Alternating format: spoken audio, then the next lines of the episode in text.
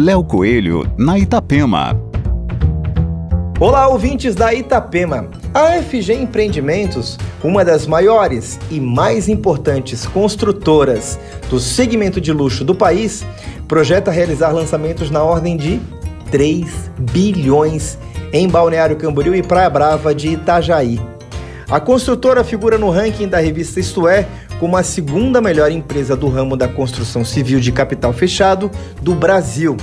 Depois de registrar um excelente resultado em dois mil e vinte, a empresa anuncia o pré-lançamento de dois edifícios, o Blue Coast e o Grand Palace Tower, ambos com localização privilegiada a poucos metros do mar de Balneário Camboriú.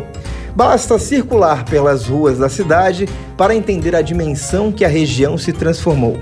Balneário Camboriú se consolidou no mercado de luxo e lifestyle, transformando-se em sinônimo de excelentes equipamentos de diversão e lazer.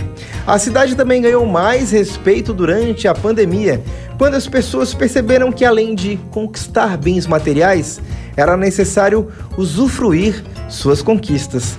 No último ano, mesmo diante das adversidades, a F G realizou a entrega de sete empreendimentos, equivalente a mais de quinhentas unidades, sendo que cerca de noventa por cento foram vendidas antes da conclusão das obras. Aqui Léo Coelho, com as coisas boas da vida.